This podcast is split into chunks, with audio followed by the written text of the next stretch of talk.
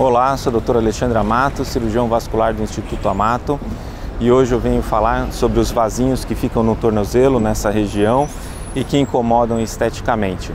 Esses vasinhos podem ser telangiectasias reticulares, são os vasinhos que aparecem superficialmente e trazem esse incômodo estético e possuem vários tipos de tratamento, entre eles a escleroterapia, laser, espuma, então várias técnicas que podem ser utilizadas, mas essa é uma área é, normalmente bem sensível, então eu sugiro que faça também com a técnica NOX, que é uma sedação consciente, onde há uma diminuição né, de toda a sensibilidade à dor.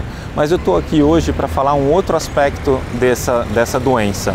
A coroa flebectásica, muitas vezes, é, ela pode ter só essa, esse comprometimento estético, pode significar somente isso, mas ela pode ser também uma dica. Uma dica de que há um problema para cima. Esse problema para cima seria uma insuficiência venosa, uma insuficiência em um sistema superficial, como a safena, safena magna, por exemplo, que poderia trazer esse aparecimento desses vasinhos nessa região. Por isso é muito importante, antes de fazer o tratamento estético desses vasinhos, fazer uma investigação. Uma investigação se não há uma insuficiência venosa crônica ou se não há uma doença eh, venosa profunda também que esteja causando esses problemas. Então, busque o cirurgião vascular, que é o médico apropriado para ajudar nesse sentido. Gostou dos nossos vídeos?